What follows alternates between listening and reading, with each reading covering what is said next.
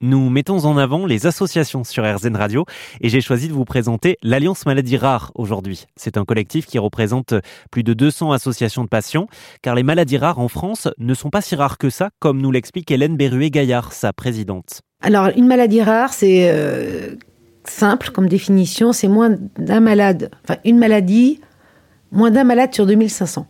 Ça veut dire que quand on vous annonce une ajoutée aux unes aux autres, c'est une maladie fréquente. C'est l'une des premières causes de maladie en France. Et ça va de trois personnes dans votre cas, parce qu'on a des maladies ultra rares, à trente mille. Voilà. Par contre, il y a huit mille maladies rares. Donc, on est trois millions de Français. Jusqu'à présent, l'Alliance Maladies Rares a lancé trois plans nationaux avec l'État pour une meilleure prise en charge des patients. On a poussé au, au niveau des pouvoirs publics pour avoir des plans maladies rares. C'est-à-dire que la première chose qu'on a pu avoir, c'est un parcours de soins. C'est-à-dire que c'est des services hospitaliers labellisés, centre expert, centre de compétences dans les maladies rares. On peut être expert en dermatologie maladies rares, expert en cardiologie mal, dans les maladies rares euh, du cœur, et cetera. Donc, ce qu'on a pu obtenir, euh, où on a été suivi par les pouvoirs publics, c'est et, et on a organisé le parcours de soins des malades. Et c'est quoi au juste le parcours de soins à l'hôpital ? Explication. C'est-à-dire, vous êtes chez votre médecin généraliste, vous avez des symptômes, on va chercher, on va vous faire des examens, on ne trouve rien, ou on ne comprend pas trop votre, votre tableau clinique, et on vous envoie dans un centre de référence ou compétences maladies rares. Il y en a deux mille quatre cents en France. Donc on a un maillage territorial très bien fait sur le parcours de soins maladies rares. Et une fois que vous rentrez dans ce centre hospitalier, dans ce service, on va chercher votre maladie rare. Mais là, vous avez des experts. Alors, des fois, on trouve tout de suite. Des fois, c'est beaucoup plus long. Des fois, il faut faire appel à la génétique. Et on va également prendre en charge votre maladie. Alors, dans quatre-vingt-quinze pour cent des cas, il n'y a pas de traitement. On ne va pas guérir d'une maladie rare. Mais il y a quand même un certain pourcentage de maladies rares. On va soulager vos symptômes. Et puis, psychiquement, on va vous donner un nom. Euh, nommer, c'est exister. On va vous dire, oui, non, ce n'est pas dans votre tête. Effectivement, quelque chose ne va pas. Ou chez votre enfant, effectivement, quelque chose n'allait pas. Tout l'enjeu est donc de mener ces patients jusqu'au parcours de soins, mais certains, un patient sur quatre, mais parfois quatre à cinq ans avant d'y arriver.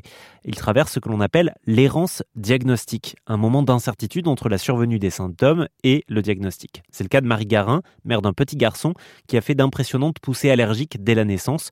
Je lui ai demandé combien de médecins elle avait vu avant d'avoir une vraie réponse. Alors, je, je j'ai pas compté. Il y en a eu beaucoup plus que cinq. Franchement, euh, si on compte euh, généralistes, euh, les pédiatres, spécialistes, euh, je pense une dizaine. En fait, mon fils, vers ses six mois, quand il commence, euh, quand on commence la diversification, je me rends compte vraiment que c'est l'alimentation qui pose problème parce que dès qu'il avale un petit bout de de viande, de pomme, enfin euh, ça peut être un grain de sel, un grain de sucre, il est malade pendant quatre jours. Enfin, vraiment quatre jours, c'est une, des crises de hurlements. Il se couvre d'eczéma. Mais encore une fois, j'ai beau expliquer que c'est euh, mon fils en fait, euh, a, enfin j'ai l'impression qu'il fait une réaction allergique en tous les cas ou quelque chose de ce style-là, mais on me dit toujours euh, non, c'est pas possible, on peut pas être allergique euh, à la pomme, on peut pas être allergique euh, au sucre, enfin voilà, c'est, c'est toujours. Euh... Alors que moi, je, je de, de mes faits en fait, j'observe vraiment ce qui se passe, j'en suis sûre et certaine, c'est toujours la même chose qui se reproduit, mais on, on veut pas m'écouter quoi, c'est donc je suis toute seule. Et pour avoir un diagnostic, il m'a fallu deux ans et demi, sachant que le diagnostic, en plus, c'est moi qui l'ai trouvé, entre guillemets, sur Internet. Et j'ai dû aller voir le médecin directement, en fait, à Paris, qui connaissait cette maladie-là, pour qu'il vienne confirmer le diagnostic. Tout l'intérêt est donc de réduire au maximum ce temps d'errance, raison pour laquelle l'Alliance Maladies Rares appelle à un quatrième plan national visant à mieux former les professionnels de santé en première ligne. Euh, pour en savoir plus, ou pour soutenir cette association, je vous encourage à vous rendre sur le site podcaston point f r. C'est un événement partenaire d'AirZen Radio qui vous permet de découvrir tout un tas d'associations comme l'Alliance Maladies Rares et pourquoi pas de leur apporter votre soutien.